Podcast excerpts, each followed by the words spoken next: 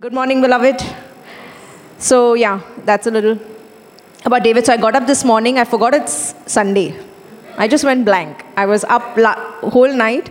I was preparing the sermon. I went to sleep. I set the alarm for 7, but I felt it's a Monday. I have no shoot. So, I went back to sleep.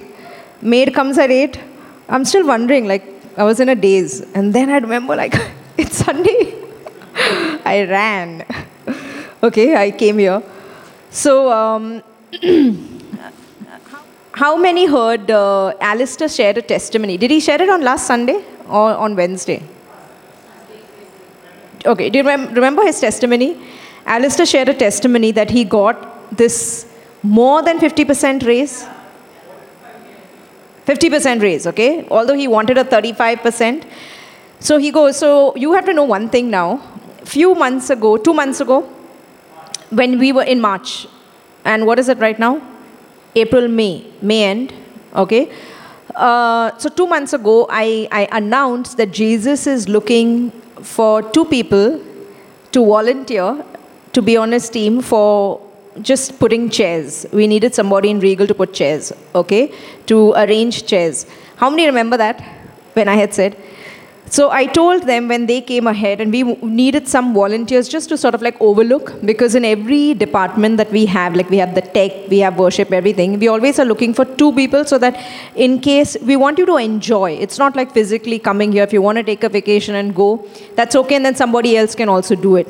Okay, so we don't want to tie you down. So we, I said I need uh, at least two people, and so uh, Alistair came and Sasha came, and they come from Borivali they come from Borivali, okay? And they decided to come early and they just said yes. They wanted to be part of just to give something.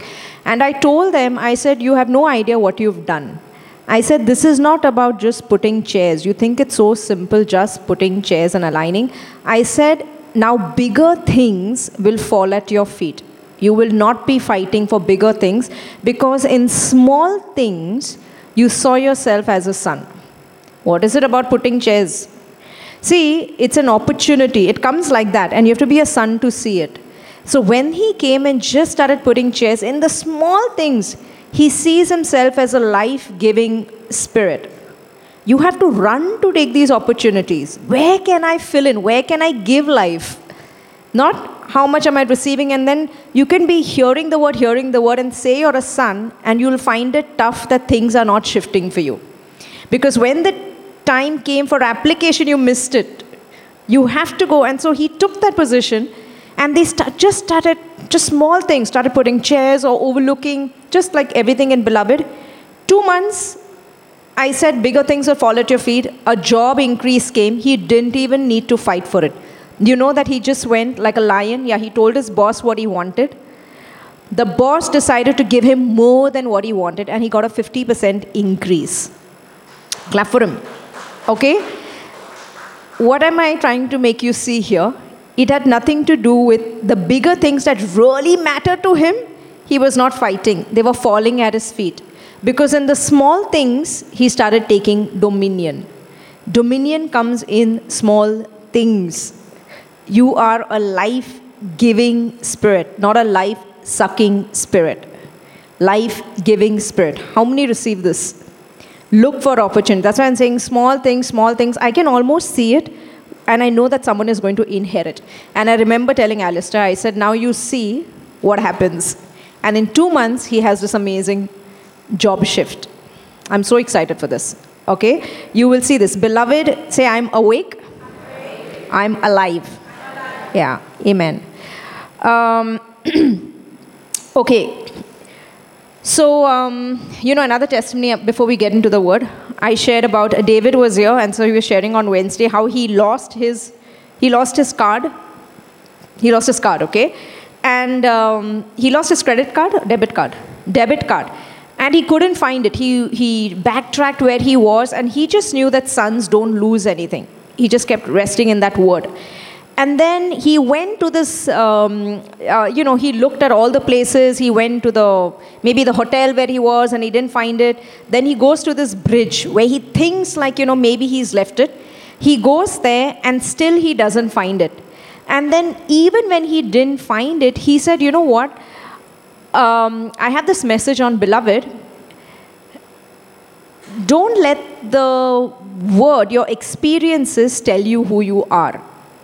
Your experiences don't tell you who you are. The word tells you who you are, apart from your experiences. And so he comes back home dejected and he's like, he doesn't find the card. And he was like, no, I'm a son. It's not in my nature to lose, apart from his experiences. He comes back home and then suddenly opens his bag, and in the cuff of his shirt is his card. Randomly, he finds it.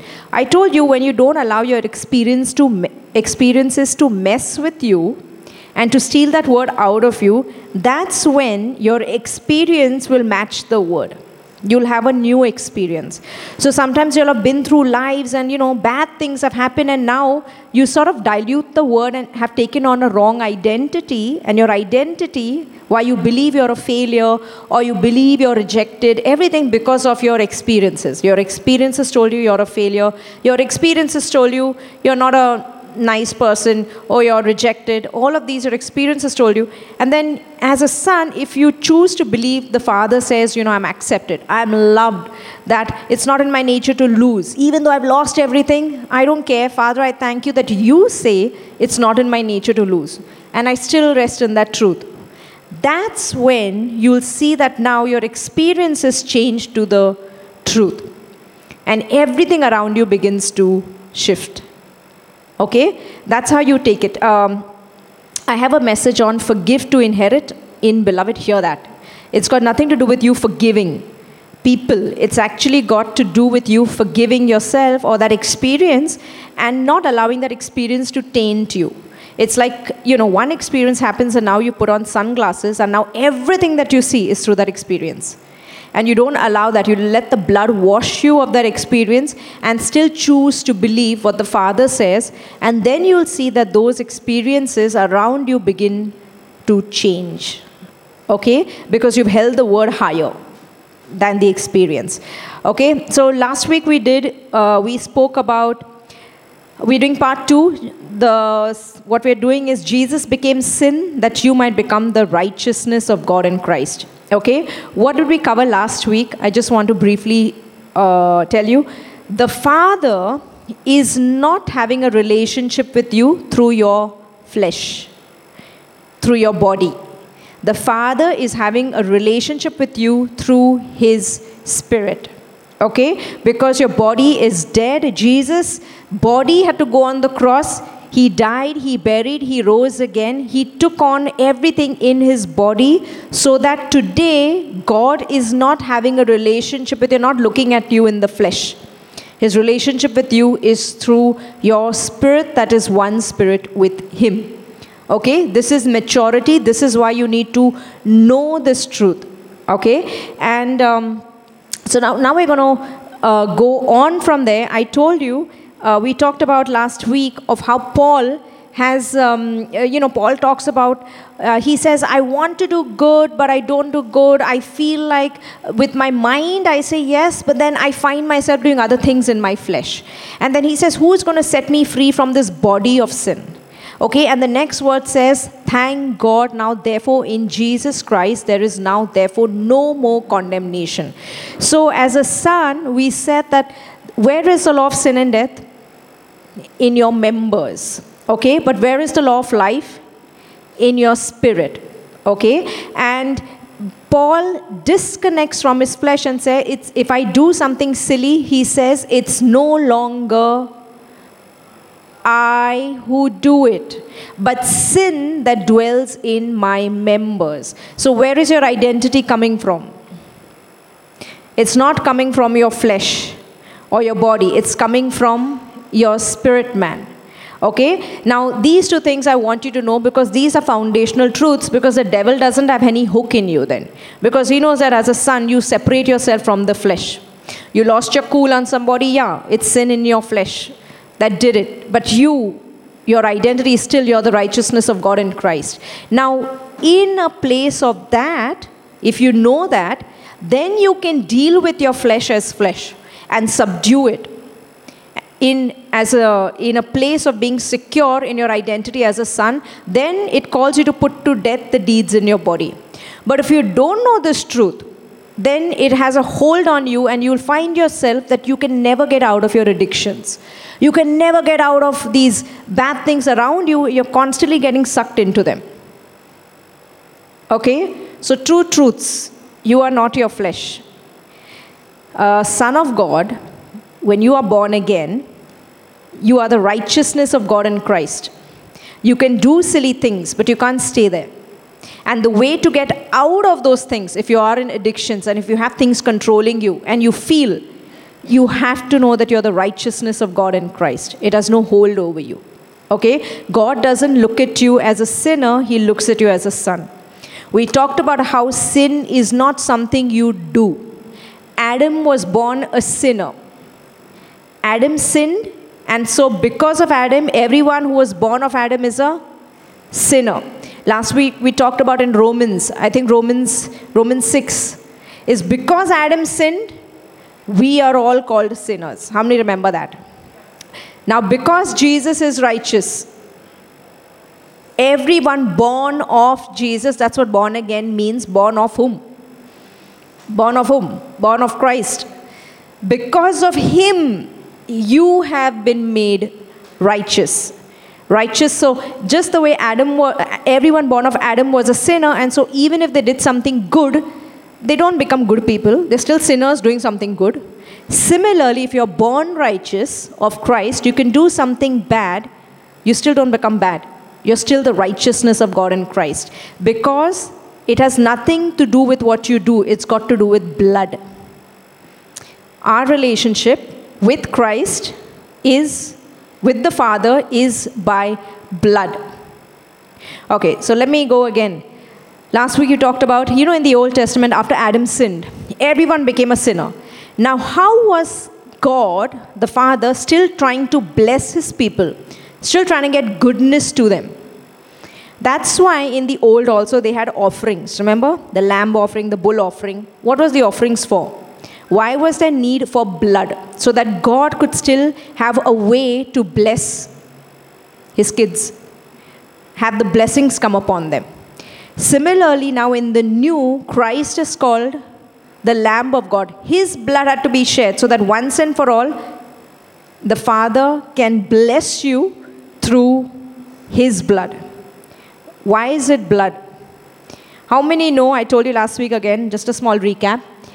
How does Prince William, why will Prince William inherit all his wealth from Charles? Can you go and just say, I'm the sister and the brother? What will they first do? Maybe do a DNA check on you, bloodline, let's see. Because all inheritance is attached to blood. That's how kingdom works. You have to be born in that to become the king. You can't be through democracy a king. You have to be born. So, king's son will become king and he'll inherit everything because it's a blood covenant. So, all inheritance is attached to blood. And today, you and I are sons of his blood. That is the security. Because you're a son of his blood, you can put to death the deeds of the flesh. Okay? And we're going to look at that. We're going to look at uh, addictions and all of these things, and how do you get out of them? You know, if you confess your sins, nothing is going to happen. You'll still stay there. You can do that, it's fine. I was telling somebody, what do you do when you're sick?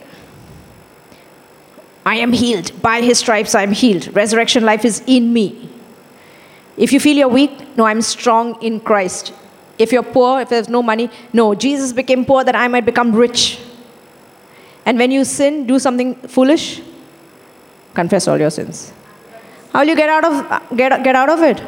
I am the righteousness of God in Christ.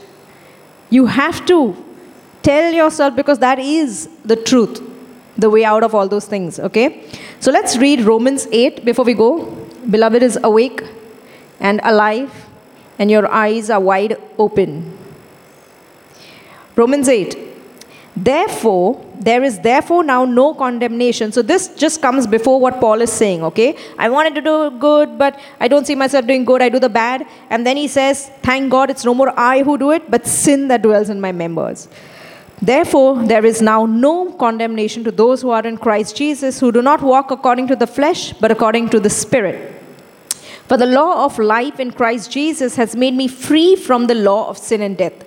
For what the law could not do, in that it was weak through the flesh, God did by sending his own Son in the likeness of sinful flesh.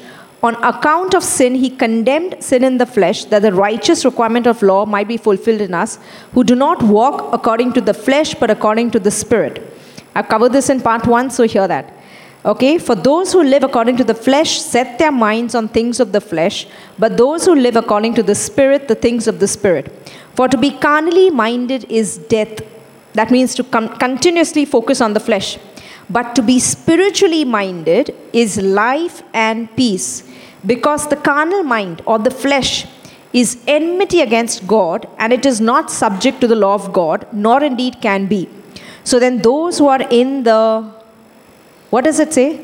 Those who are in the flesh cannot please God. I told you there's a whole generation of church that tries to get holy in the flesh. It is not possible because the law of sin and death is present.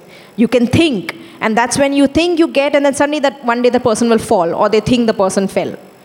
Doesn't, can't. Everyone will fall. That's why Jesus died in his body had to come and become a sacrifice for you because your body can never attain holiness in the flesh okay? That's why that's why it says the righteous requirement of the law has been fulfilled in the body of Christ so that you and I go free. Our holiness is a gift to be received. And even as you believe it says awake to righteousness and sin not. Even as you're believing who you truly are now you can deal with things in your flesh when they pop up. You can subdue them, but knowing that you're still the righteousness of God in Christ. Then you can do it. Okay?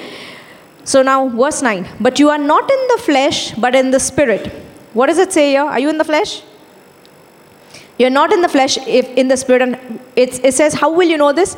If in the spirit of God dwells in you. Does the spirit of God dwells in you? So, what does it give you an identity of? Are you in the flesh? You are in this body, but you're not of this body. It's telling you don't let the body tell you who you are. That's why when symptoms come, yeah, they're facts. They might be. There are sicknesses, there are symptoms of diseases in the body, yeah, they're facts. We sometimes in Beloved we call them lying symptoms. You can say they're, they're facts. Yeah, I see the report. I see it shows rheumatoid arthritis. Or to one it shows cancer. Yeah, they're facts. But the truth is that you're the righteousness of God in Christ. And if the Holy Spirit is in you, it's giving life to this mortal body. And the higher law will always subdue the lower law. The Bible only tells us to reckon yourselves, see yourselves seated in Christ. Believe it by faith. Okay? Now, see this. It says here, you are not in the flesh, but in the Spirit, if the Spirit of God dwells in you. Now, if anyone does not have the Spirit of Christ, he is not his. And if Christ is in you, the body is dead because of sin. The body is dead because of sin. Whatever works you do in the body, it's called a dead work. Whether it's good or bad, it's a dead work. Everything that we do is by awareness in Christ. Okay? Now see this. But the Spirit is life because of. Say that righteousness. But if the spirit of him who raised Jesus from the dead dwells in you, he who raised Christ from the dead will also give life to your mortal bodies through his spirit who dwells in you. Everything, I love Asha, Asha, Asha's testimony. You know, where she said that everything comes actually in a thought, and the warfare is all in thoughts. If you learn to pull down those thoughts, then you'll realize nothing is even coming coming to you. The thought came that if I have the with the water with the ice in it, I am going to get fever. The thought came. Then she's getting a thought of like, oh, I'm feeling congested. And then she doesn't entertain. She what does she do? She pulls down those thoughts and she rests. No, I'm a resurrection life is in me. And suddenly everything disappears. Start pulling down your thoughts because they exalt themselves. I told you, what's it say? Pull down every thought, exalting itself against the knowledge of God and bring it to the obedience of Christ. Means what? Everything, like all of what she was saying, it's telling you that it's greater than you. Nothing is greater than the Son. Everything is under your feet. That's why you pull those down. Okay? It has no power over you. Okay, let's go ahead. Therefore, brethren, we are debtors, not to the flesh. That means you don't keep listening to your flesh, to live according to the flesh. For if you live according to the flesh, you will die. But if by the Spirit, if by the Spirit you put to death the deeds of the body, you will live. For as many as are led by the Spirit of God, these are sons of God. As many as are led or allow themselves to be dominated by the Spirit, these are sons of God. You did not receive the spirit of bondage again to fear. Why does it say spirit of bondage again to fear? That's like you've lost your position or you did something wrong, so now you've become a sinner again, far away, disconnected. No. It says, For you did not receive the spirit of bondage again to fear, but you received the spirit of adoption by whom we cry out, Abba, Father. The Spirit Himself bears witness with, I told you this, not with your body, that you are children of God. Meaning, not that you do good things in your body, and so now the Spirit is bearing witness with your body and your flesh that you are children. It doesn't say that. The Spirit bears witness with your spirit that you are children of God or sons of God. And if sons, then heirs of God and joint heirs with Christ, if indeed we suffer with him, that we may also be glorified with him. The Holy Spirit is bearing witness not with your body. The Holy Spirit bears witness with your spirit that you are children of God. As far as God is concerned, your body has been crucified with Christ. He is not having a relationship with you through your body and your flesh. And the devil makes you think the Father is having a relationship with you based on your body. And so the whole church has looking, trying to get holiness in the flesh. And it, it's not possible. How many receive this? It's important to know this truth because only then can you deal with the deeds in your body. If you know that your position never changes, you're always the righteousness of God in Christ by the blood of Christ, not by your blood. Your blood is tainted, Adam's blood. But we needed another blood. That's why we were adopted. We came into a different bloodline. That bloodline has no diseases in it. That's why you can't have hereditary diseases. There are no curses in that bloodline. You don't need to keep going to what generation and breaking curses. Your bloodline changed. That's why born again means born of new blood. That's why when we took communion, before the cross, Jesus took communion, he became us. That after the cross, when we partake communion, we become him in a new bloodline. That's why it's blood and body. Constant reminder your bloodline change. Born again means born from above. Okay? You're the righteousness of God in Christ. You are children of light. And as children of light, then we can deal with things of darkness when they pop up in our lives. Okay? Now let's look at Galatians 4. So I'm just going to read this, okay? Galatians 4, verse 4. Now I say that an heir, as long as he is a child, does not differ at all from a slave, though he is master of all, but is under guardians and stewards until the time appointed by the Father. Even so, we, when we were children, were in bondage under the elements of the world. But when the fullness of time had come, God sent forth His Son, born of a woman, born under the law, to redeem those who were under the law, that we might receive the adoption as sons. And because you are sons, God has sent forth His Spirit God has sent forth the Spirit of His Son into our hearts, crying out, Abba, Father. Therefore, you are no longer a slave, but a son. And if a son, then an heir of God through Christ. You know, I've highlighted that. Therefore, you are no longer a slave, but a son. You're no longer a victim. Victim mindset does not inherit. Eh, whenever you get victimized, what is the meaning of victimized? Victimized means something is greater than you. You become a slave to it. It says here, Therefore, you are no longer a slave, but a son. And if a son, then an heir of God through Christ Jesus. Whenever a situation comes, don't allow yourself to get victimized by it. That's why it's important to shake it off. Don't let that experience give you an identity. that, oh, you are under it. Something bad happened. No, shake it off. I'm still the righteousness of God in Christ. Don't allow it to taint you. Okay? Now, what does it say here? As long as he is a child, he does not differ at all from a slave. You know, you only tell children, I've given you this example before. You tell children, don't play with knives. When they're small, you have to say this, don't do this, don't do this. When they're big, I will not go and tell Joel, don't play with knives, he's in the kitchen. Expect him not to play with knives, right? Because he's grown up. The law was given, it said the law was like a tutor bringing us to Christ. Like, don't do this, don't do this, kept us. But it says, when the fullness of time had come, Christ came to redeem us from the law. That you're no longer now under the law, that now his divine nature has come in, come in you, and it's not in your nature. Everyone sitting here or hearing me, the sound of my voice, everything in you just wants to be like your father. Because now you've been born of another seed born of Christ, and everything in you loves light and hates darkness. But the devil comes and gives you like an amnesia. No, you still love darkness. It's good. No, you actually you don't. Everything in you repels darkness. Okay? But it comes from a place of identity, knowing you're the righteousness of God. If you know you're a king, you'll walk like a king, you'll give like a king, you'll speak like a king, everything about you will be like a king.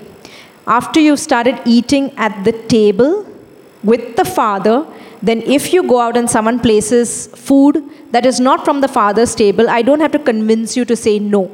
You will want to say no because you've tasted so much goodness. In Isaiah, it says, How did the Son of God even learn to discern between good and evil? By eating curd and honey. Curd is the abundance of milk honey. That means even God, the Son of God, was trained by eating curd and honey. That means you've eaten so much good that you can't handle bad. I'll give you an example. I love sushi. You know what sushi is? It's raw meat, raw, raw fish. Okay, but I've eaten sushi at like these connoisseurs, you know, like the high end where they have these couture things, and so good sushi that now when they say that we make sushi and I go to every restaurant, because I've eaten there, I can't handle this average sushi. And because I know what good sushi tastes like. So every time they say, I said, no, this is, I don't say it to them. I said, yeah, it's good. But I know what good is because I've eaten good. The reason why people call bad things good is because they never ate good. And because people in this position never told them that the Father is good. It's the goodness of God that leads to repentance, a change of heart. And so, how will you know? Tell them about the good Father. Your Father is so good. I've, I've told you, I've been into places of temptation. The reason I walked away and said no is not because it was sin and it was wrong. It's because I knew my God is that good. I don't want it like this and I walked away. It's the goodness of God that changes your heart. And that's what I want everyone in beloved that you start eating good. That now you don't have to fight, you'll walk away because you know what your portion is. It's easy. Sin is not attractive. The Father is attractive. Okay, nothing about darkness is good. You'll, you'll say no to it. I don't have to teach you to it, to do it. Now look at this. Let's say, let's go to 8, verse 8. But then indeed, when you did not know God, you served those which by nature are not gods. But now, after you have known God, and rather are known by God, how is it that you turn again to the weak and beggarly elements to which you desire again to be in bondage? You observe days and months and seasons and years, and I'm afraid for you, lest I have labored for you in vain. Brethren, I urge you to become like me, for I became like you. You have not injured me at all. You know that because of physical infirmity, I preached the gospel to you at first. And my trial, which was in my flesh, you did not despise or reject, but you received me as an angel of God, even as Christ Jesus. What then was the blessing you enjoyed? For I bear you witness that if possible, you would have plucked out your own eyes and given them to me. Have I therefore become your enemy because I tell you the truth? This is Paul talking about, you know, Paul had an encounter with Jesus on the road of Damascus. Okay, a bright light comes, he can't see. Then somebody comes, lays hands on him, he begins to see. And then Paul has this revelation of downloaded into him. He goes to Arabia, has this revelation of Christ in me, the hope of glory. That I am one with him, he is one with me. We're one body. Paul has this revelation, okay? And so now he's, uh, now let's just go ahead. Let's go in verse 17. They zealously quote you, but for no good. Yes, they want to exclude you, that you may be zealous for them. But it is good to be zealous in a good thing always, and not only when I'm present with you. My little children, for whom I labor in birth again, until Christ is formed in you. I would like to be present with you now and to change my tone, for I have doubts about you. Tell me, you who desire to be under the law, do you not hear the law? Now, Paul is going in a church, this is Galatian church, okay? Judaism was there. They're all, they're all fulfilling the law. They have all these, um, uh, you know, all of the, the traditions that they're doing, the rituals that they're keeping, all of this under the law. Christ has come, has redeemed them, but they're still engaging with the law and still doing a lot of these things. And Paul is telling them, look, you now you're not under the law. Christ has fulfilled the law. Now we're free. So they got saved, but they're still under the law and probably just pushing the law on others also. Okay? And see this now. In verse 21, he says, Tell me, you who desire to be under the law, do you not hear the law? For it is written that Abraham has two sons, the one by a bondwoman, the other by a free woman. But he who was of the bondwoman was born according to the flesh, and he of the free woman through promise, which things are symbolic. How many know this story? Abraham had two children. One was born of Hagar, one was born of Sarah. God told Abraham, From your seed, many generations are going to come, many seeds will come. And through that seed, at one point, the Messiah is going to come. Now, Hagar, uh, uh, Sarah gets tired waiting, so she thinks she needs to help God.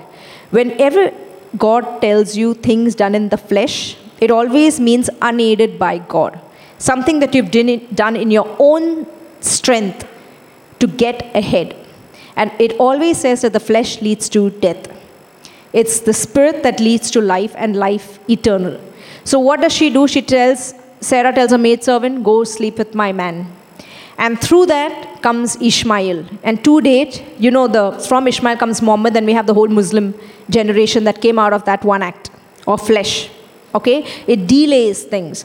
And through the Spirit, at the right time, when God spoke, it said God spoke and then God did what he had spoken.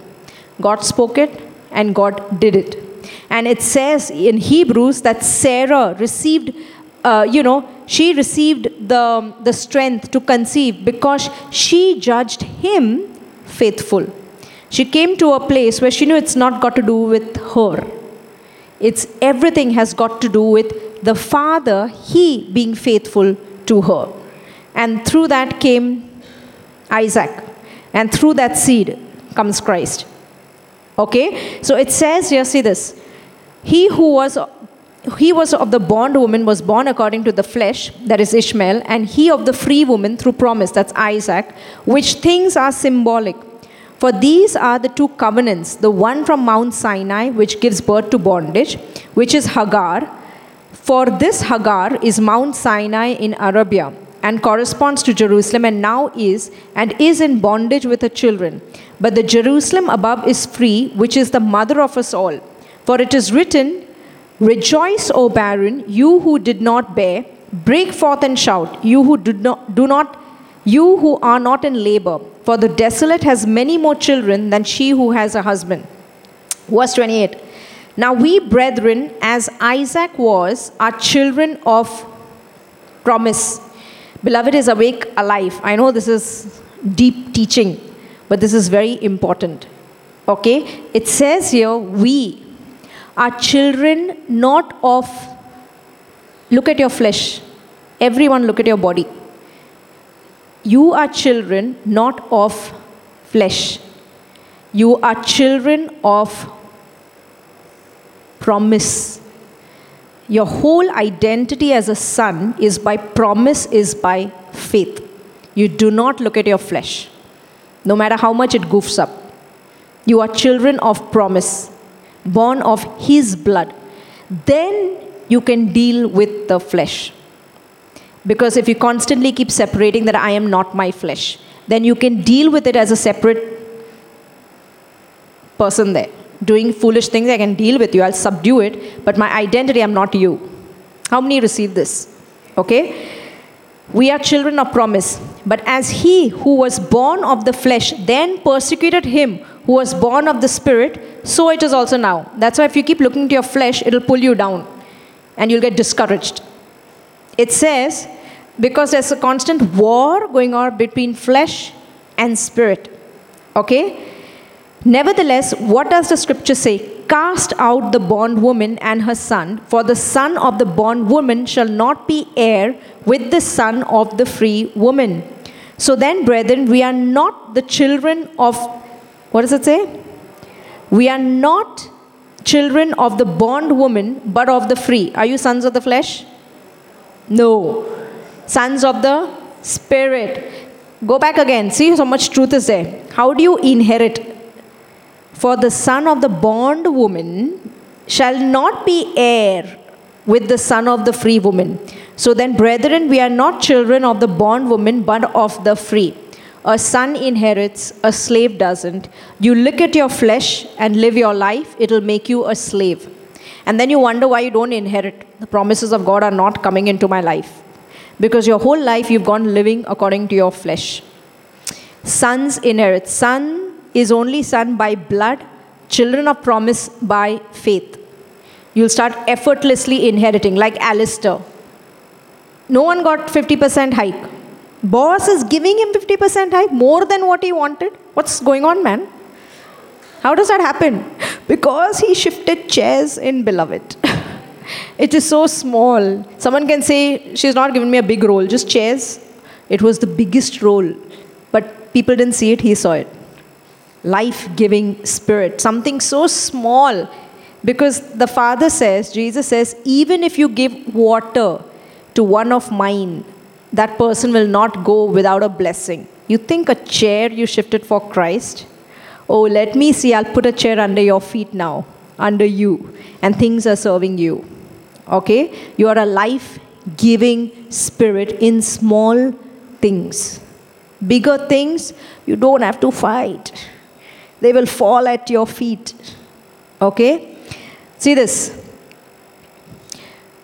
Galatians 5 Verse 5 Stand fast, therefore, in the liberty by which Christ has made us free, and do not be entangled again with the yoke of bondage. What is he saying? Stand fast now in the liberty which Christ has given you. Do not be entangled in the yoke of bondage. Again, what is that yoke of bondage? You're a sinner. Everything comes to grab you. No, you've been freed. Okay? Now, see this. Indeed, I, Paul, say to you that if you become circumcised, Christ will profit you nothing. What were they doing trying to now get circumcision and keeping all these laws again? Christ will profit you nothing. That means you're trying to get right with God through the flesh. It says Christ and his promises will it'll profit you nothing. Nothing is going to shift in your life. Okay? See this. And I testify again to every man who becomes circumcised that he is a debtor to keep the whole law. You want to keep the law? Keep the whole law not just your tits and bits of it. Keep everything, okay? Now, see this, verse 4. You have become estranged from Christ, you who attempt to be justified by the law or by your flesh. You have fallen from grace. How do you fall from grace? Not by sin. By trying to get right with God, try to get holiness in the flesh it says Christ will profit you nothing. Christ will profit you nothing means what? You don't see the promises of God becoming yes and amen in your life. Because you're identifying, I'm a child of the flesh. Children of flesh are not inheriting, children of promise. It is different bloodline, Abrahamic. It's saying it's a symbolic, these are symbols. So your identity and my identity is not coming from flesh, it is coming from spirit. By not my blood, by his bloodline that is attached to me now. Now, as sons, you can deal with flesh. But once you know this truth, you're not sons of the flesh, you're sons of the spirit. How many receive this? Okay? Awake? It's meat, but you're receiving it. Okay? Okay, let's go ahead. So, see this. Um, for we, through the Spirit, eagerly wait for the hope of righteousness by righteousness by faith. That's why it doesn't say you're righteous. You're righteous by faith. Everything is by faith. Okay? For in Christ Jesus, neither circumcision nor uncircumcision avails anything. Whether you do good, do bad, that means still in the flesh. Get circumcised, don't get circumcised, it says nothing. But faith working through love. Verse 7 You ran well. Who hindered you from obeying the truth? This persuasion does not come from him who calls you. A little leaven leavens the whole lump. I have confidence in you, in the Lord, that you will have no other mind, but he who troubles you shall bear his judgment, whoever he is. And I, brethren, if I still preach circumcision, that means the law, why do I still suffer persecution?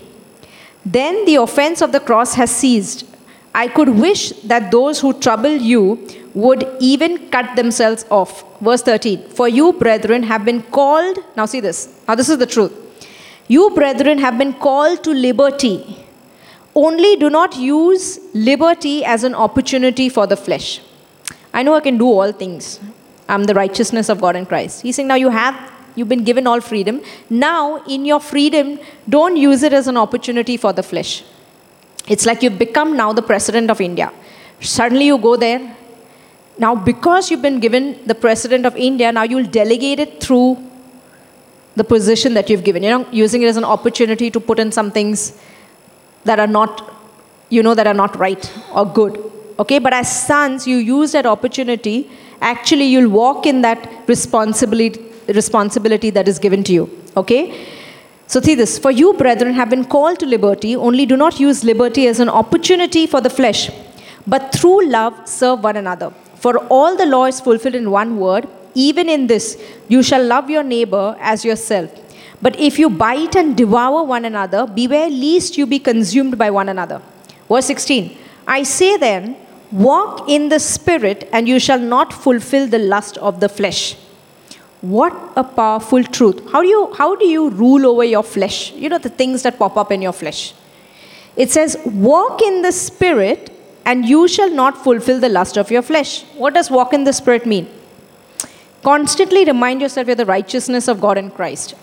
That means in all things we are setting our mind on things above, not on things of the earth, not on things of the flesh. Even though it's rising up here and there, you're shaking it off and still saying, Yeah, I'm the righteousness of God in Christ. I'm still a son of the blood. It says, if you learn to do this, you're walking in the Spirit, it says, then you will not fulfill the lust of the flesh. You can actually overcome it.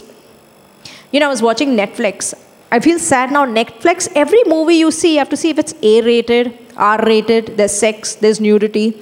And like I remember the time when there were certain uh, things on Indian television that were constantly just like made savvy for you. And now there are genuinely some nice movies and I want to watch it, but some of these just have like A, uh, you know, A rated or there's nudity or there's sex. And to overcome these things, how do you do that? Why do you want to see someone else becoming one? Even on television. It's one, two become one, not five become one. You have your oneness with Him. And I was reeling, I, I saw like two, three movies, and I was like, oh, I don't want. And I wish they had, they had um, movies that actually have versions of like, you can choose to watch something because it's really a nice movie, a good story, but remove some of the content out, out of it. But how do you overcome? And I was wondering, it's not a tug. By default, you will not want to, is because you're the righteousness of God in Christ. You can smoke. Smoke is not sinning. People say smoke. I was like, yeah, thou shalt not smoke. All of these things the Bible tells you to rule over them. How many have three cups, five cups of coffee a day? It's a caffeine kick. To rule it, and I was like, my God, I don't like my caffeine intake. I'm going to make it just one cup of coffee a day because I don't want anything to make me a slave to it, addiction to it, be it Netflix, be it anything, to rule over. There's freedom in Christ because your righteousness is not based on your flesh, is based on spirit. And if you know you're the righteousness of God in Christ, by default, you'll end up reigning over these things where you choose not to. I was like, oh man, someone needs to filter Netflix for me. You will end up doing those things because you don't want, you don't feel like it anymore. There's no condemnation to those who are in Christ. How do you get out of pornography? Same way, you're the righteousness of God in Christ. It says, walk in the Spirit. You're born of Him, born of His blood. And then it says, you will not fulfill the lust of the flesh. Okay, it comes through identity. For the flesh lusts against the Spirit, and the Spirit against the flesh. And these are contrary to one another, so that you do not do the things that you wish. See this. They are contrary to one another. For the flesh lusts against the Spirit and the spirit against the flesh, and these are contrary to one another, so that you do not do the things that you wish. But if you are led by the Spirit, what does it mean? If you are dominated by the Spirit. If you get your identity from, I'm telling you, if you have addictions, if you want to rule over them, you will not rule over them if you keep identifying with the flesh and allow yourself to get con- condemned. You can only rule over that if you're allowing yourself to get your identity from the Spirit, because that is the truth. You are the righteousness of God in Christ. Then you can deal with things in the flesh. I can rule over things. Okay, Priya, enough of Netflix. No more watching these, you know. And you can you can rule over those things. Now see this. Now the works of the flesh are evident. What are the works of the flesh? Adultery, fornication, uncleanliness, lewdness, idolatry, sorcery, hatred, contentions, jealousies, outbursts of wrath, you lose your cool, selfish ambitions, dissensions means dividing, you know, heresies, envy, murders, drunkenness, revelries, and the like, of which I tell you beforehand just as I also told you in time past, that those who practice such things will not inherit the kingdom of God. But look what verse 22 says. But the fruit of the Spirit is love, joy, peace, long suffering, kindness, goodness, faithfulness, gentleness. What is the last? What? It will produce self control in me the more I tell myself I'm the righteousness of God in Christ. It will produce self control. I'm telling you, I've been in temptation. What made me walk off? self control, I had that. The fruit manifested there. I felt I needed to because I don't want this. the fruit of the Spirit, reminding yourself you're the righteousness of God, born again, born from His kingdom, produces the fruit is self control. I rather go with what my father says about me. In the midst of your addictions, in the midst of your addictions, remind yourself who you are. And don't let your flesh give you an identity, even though you see your flesh operating. You remind yourself, yeah, I'm born again, born from Him, still the righteousness of God. My Father still loves me. You can't indulge in those things. You learn to walk away. Okay? Now, see this. Against such there is no law verse 24 and those who are Christ's have crucified the flesh with its passions and desires. If we live by the Spirit, let us also walk in the Spirit. Let us not become conceited, provoking, provoking one another, envying one another. If you are in Christ, you have crucified the flesh with its passions and desires. See, when we were in Adam, when Adam sinned and he fell, he had no way of getting out of things. They would hold him down. But now that the Holy Spirit is coming and dwelling in you, there's a greater law in you that by default it keeps repelling light. You know, it, we'll read ahead. When it says that Christ comes in you, um, if you meddle with darkness, it will lead to darkness because the nature of darkness is dark just the way the nature of light is to be light. So when it says that light came and darkness could, on, could not comprehend light, light is not changing darkness. It says in the presence of light, there is no darkness. It pushes out darkness. That's why when Christ comes in you, it pushes out every manner of darkness. So Jesus goes and touches the leper. His light affects the leprosy. So there is a misteaching of like, oh, grace means do. No, no, no, you didn't understand it at all. When Christ comes in you, it pushes out everything in you. Everything in hates the flesh. It's there, but you don't get an identity from the flesh, so you can deal with the flesh. You are receiving what I am saying. If you meddle with, with uh, go and sit in a gutter, guttery things will, the, the fruit of the guttery things is gutter. You can't say, oh, I'm light, so now the gutter will become light. No. Light is meant to push out the gutter. It's the nature of light to do that. That's why it says, He who sows to the flesh will of the flesh lead death. Don't be mocked. You're going and sleeping with somebody, it's adultery. You think that's going to lead to light because I'm the righteousness of God in Christ? No. Righteousness of God in Christ repels any manner of darkness. That's what it means. So, light and darkness can't be. It doesn't mean I can do whatever and now it's still. No. All flesh leads to death. It's just like going myself, getting my hands in some black mud. I'm going to get mud all over me. But because I'm the righteousness of God in Christ, I don't want mud because I'm wearing all white. How many know when you wear white, the last thing you want to do is get some dirt on because you're in white? Why? Because when you know you're the righteousness of God, you don't want any mud on you. So, how will you not get the mud on you? Not by knowing you're muddy. You will want to get more muddy. I'm sinner, anyway, I'm dirty, let's get more mud. You're the righteousness of God in Christ. You walk with a sense of, I am the righteousness. You don't want the mud. Everything in you, sons, wants to be just like your father. It's in your innate being because you were born of Him. So you don't have to struggle with those things. You want to walk away from them because you were made for higher things. Okay? Now, see this Galatians 6. I'm going to finish this today, okay? Galatians 6 Brethren, if a man is overtaken by any trespass, you who are spiritual, restore such a one in a spirit of gentleness, considering yourself, lest you also be tempted. Bear one another's burdens, and so fulfill the law of Christ. For if anyone thinks himself to be something when he is nothing, he deceives himself. Himself, but let each one examine his own work, and then he will have rejoicing in himself alone and not in another. For each one shall bear his own load.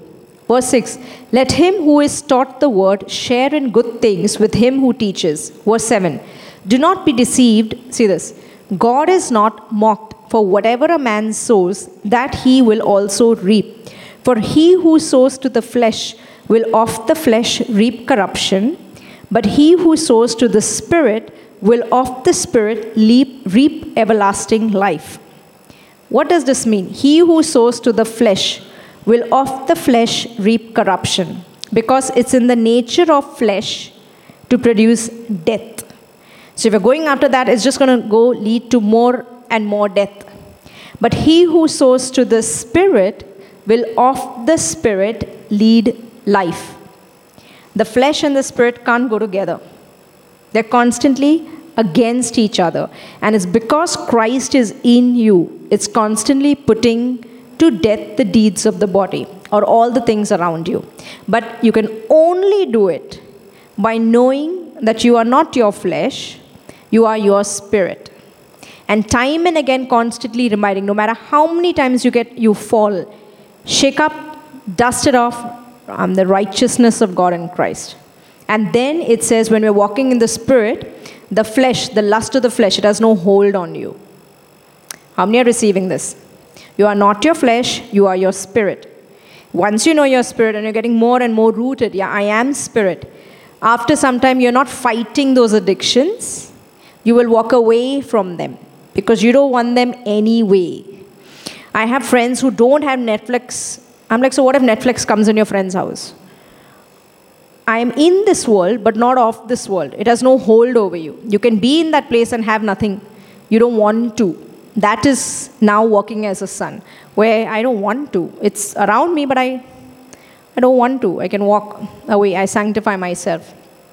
There is no condemnation to those who are in Christ. Do I drink? I drink. I love wine. I like wine. Michael says, don't say love. You don't love the things of the world. I like wine. Okay? I have a margarita once in a while. I don't allow, I'm not, a, I'm not an addict I'm not a drunkard. I don't let it rule me, just the way I don't want to let caffeine to rule me. People smoke. It's okay. You're still a son. Don't have 20 packs a day. It's ruling you. Rule over all things. Have no addictions. You're watching movies. Yeah. Don't let them rule you. Watch. But don't let them rule you. Sanctify yourself. This is for matured sons. Don't write to me. Okay? Said she said smoke. I did not. And let us not grow weary in while doing good, for in due season we shall reap if we do not lose heart. Therefore, as we have opportunity, let us do good to all, especially to those who are of the household of faith. Verse 11 See with what large letters I have written to you with my own hand. Maybe he wrote in capital letters. As many as desire to make a good showing in the flesh, these would compel you to be circumcised, only that they may not suffer persecution for the cross of Christ. That means, oh, I better not preach this because then the whole world will start persecuting me because it lo- looks like license to sin. No. You walk like a son, light repels darkness. You're waking up to light. Children of light. Children of light repel all the things of darkness. Okay? Now, see this. For not even those who are circumcised keep the law, but they desire to have you circumcised that they may boast in your flesh. There's so much truth here. But God forbid that I should boast except in the cross of our Lord Jesus Christ, by whom the world has been crucified to me, and I to the world. The world has been crucified to you, and you to the world. For in Jesus, Christ Jesus, neither circumcision nor uncircumcision avails anything, but, but, what does it say? New creation, new creation, new creation. So much truth. Read this in NLT. It's amazing. 1 Corinthians 5, verse 5. Okay, now this is in this church, there is like, so Christ is, you know, Paul is going on preaching, he's, he's planted all these churches going on. And now in this church, there is a son who is sleeping with his mother. Okay, this kind of act is going on. Now let's see this, verse 5.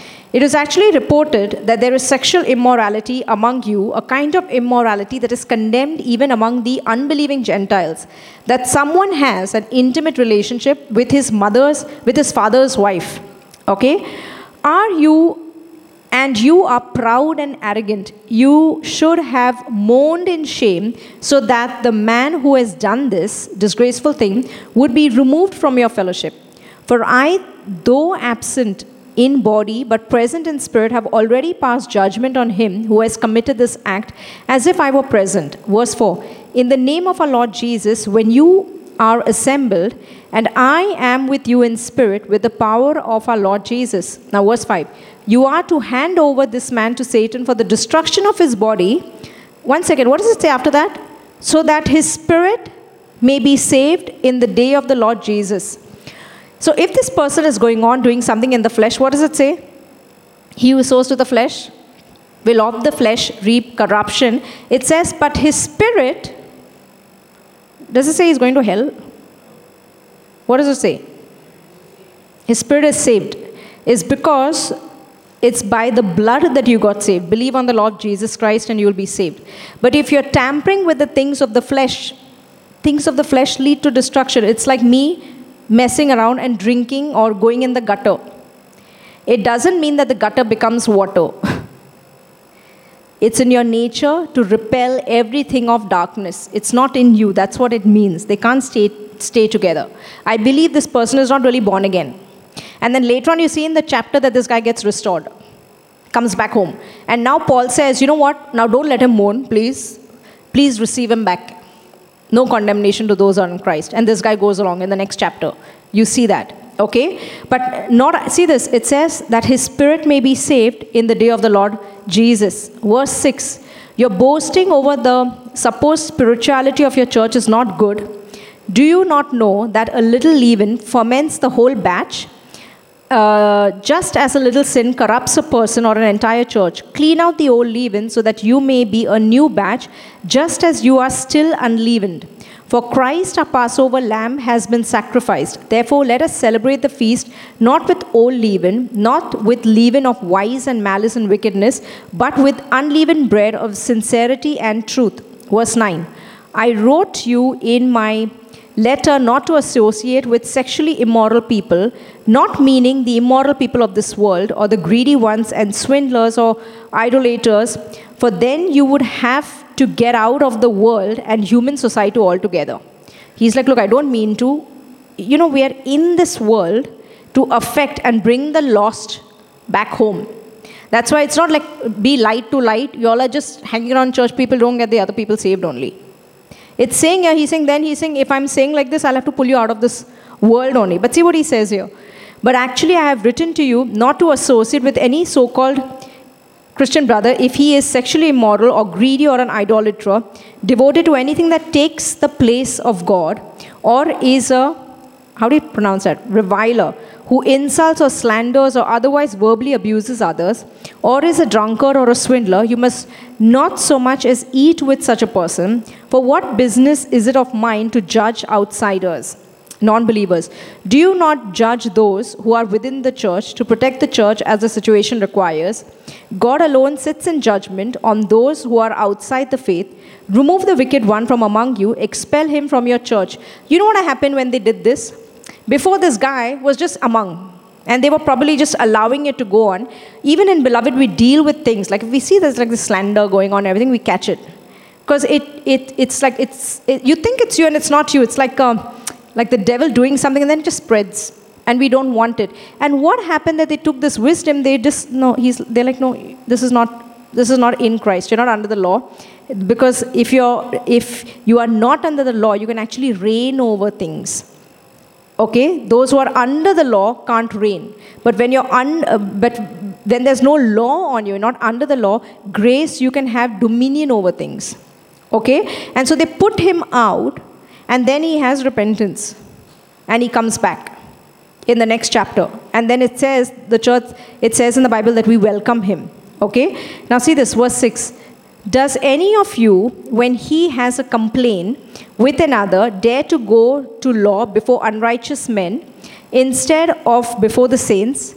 Do you not know that the saints, that means you and I, will judge the world? If the world is to be judged by you, are you not competent to my to try tri- to try trivial cases do you not know that we will judge angels how much more then matters of this life.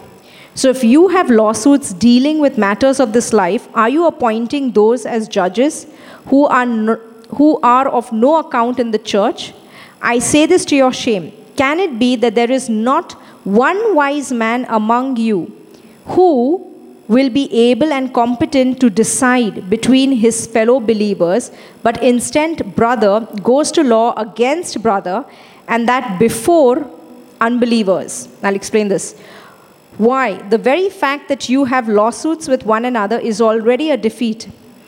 Why not rather be wronged? Why not rather be defrauded? On the contrary, it is you who wrong and defraud, and you do this even to your brothers and sisters. Verse 9.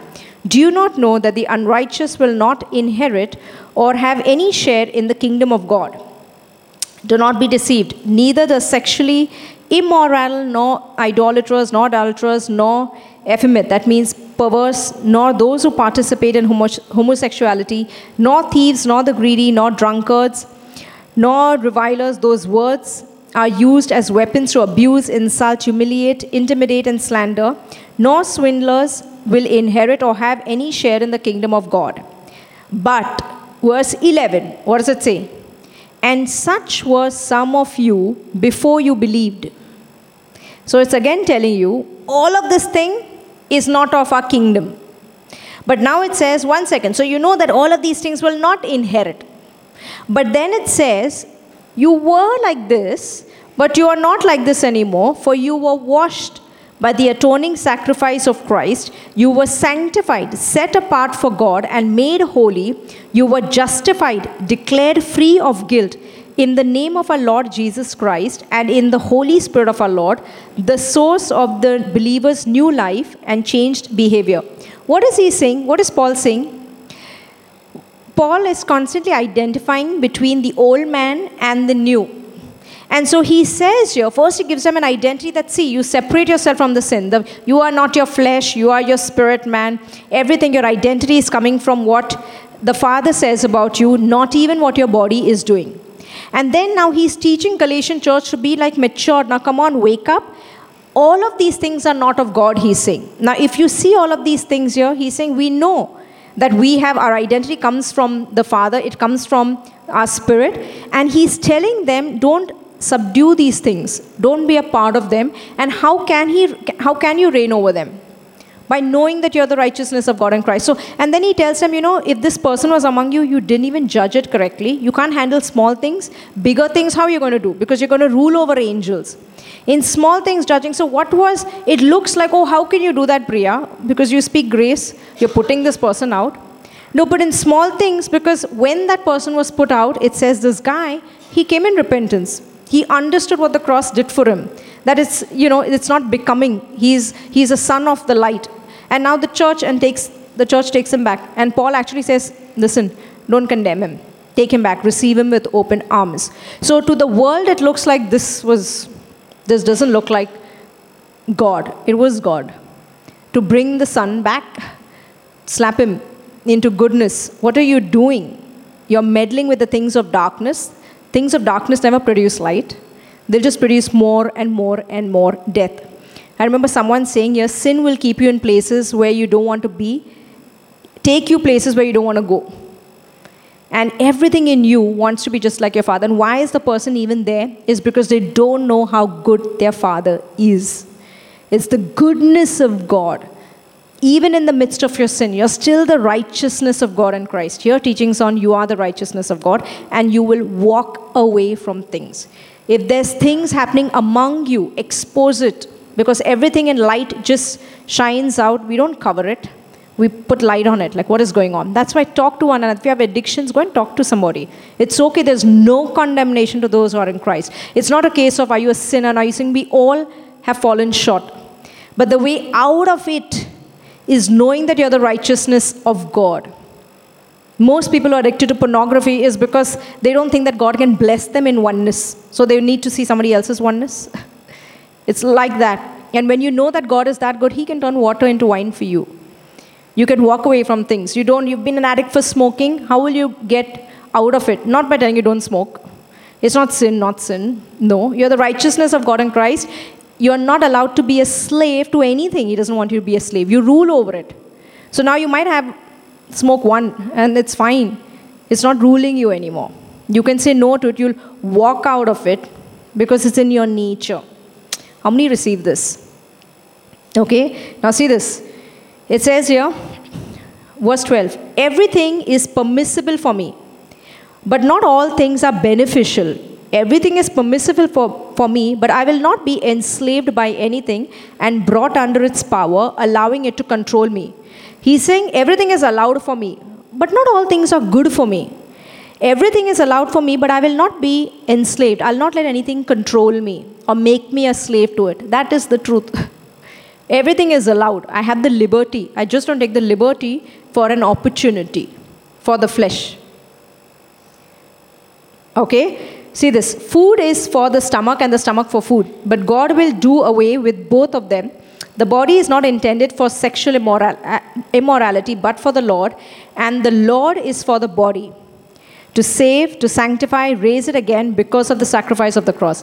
And God has not only raised the Lord to life, but will also raise us up by his power. Do you not know that your bodies are members of Christ? Am I therefore to take the members of Christ? and make them a part of a prostitute? Certainly not. Do you not know that the one who joins himself to a prostitute is one body with her? For he says, The two shall become one flesh. But the one who is united and joined to the Lord is one spirit with him. Run away from sexual immorality in any form, whether thought or behavior, whether visual or written. Every other sin that a man commits is outside the body, but the one who is sexually immoral sins against his own body. Do you not know that your body is a temple of the Holy Spirit who is within you, whom you have received as a gift from God and that you are not your own property. Look at verse 20. You were bought with a price. You were actually purchased with the precious blood of Jesus and made his own. So then honor and glorify God with your body. Paul is talking in, this is Corinthian church, okay, baby church. Because they're meddling still, they think grace, license, they're just going on doing everything. And he's like, hey, wait.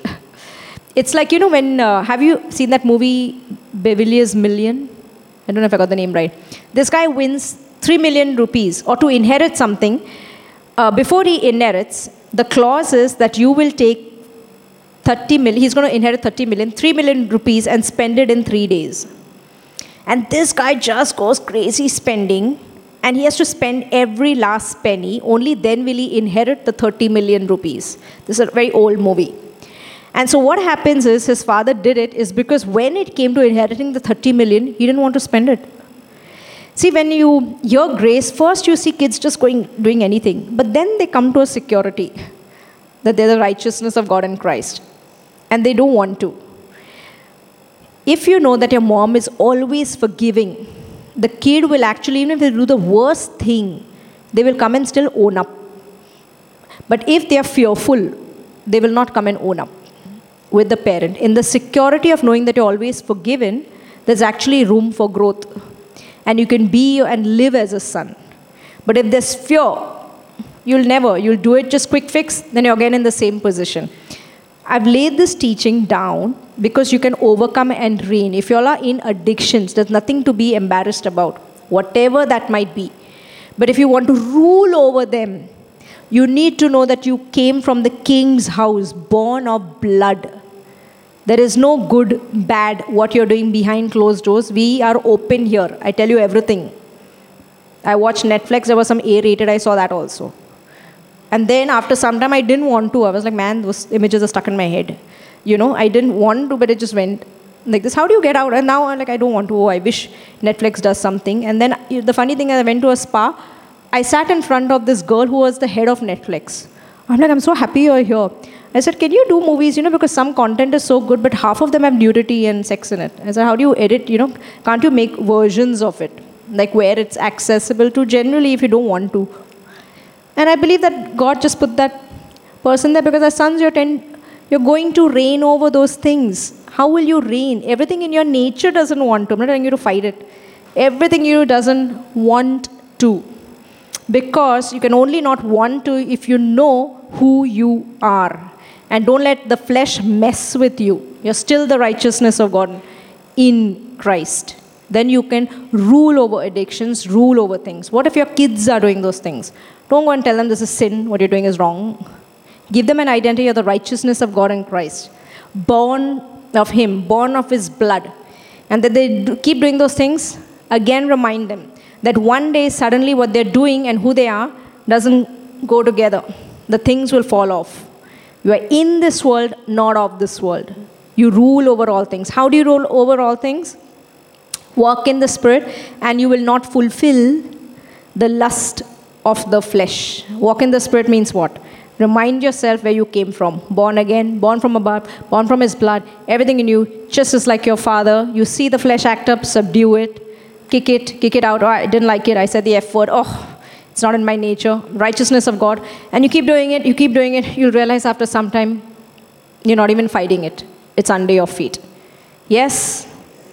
Okay. So let's give a spiritual tithe. Say, Father, I'm a son in your kingdom. Jesus, you're my high priest. And right now, I give you a tithe of all the increase and understanding that has come to me. Just begin to thank Him. Oh, Thank you, Father, that we are sons of your blood. We are the righteousness of God in Christ. Father, born of you, born from above, Father. I thank you that your blood sanctifies us, sanctifies our imaginations, everything, separates us from everything that is of the world. Father, I just thank you. In Jesus' name, amen. Amen.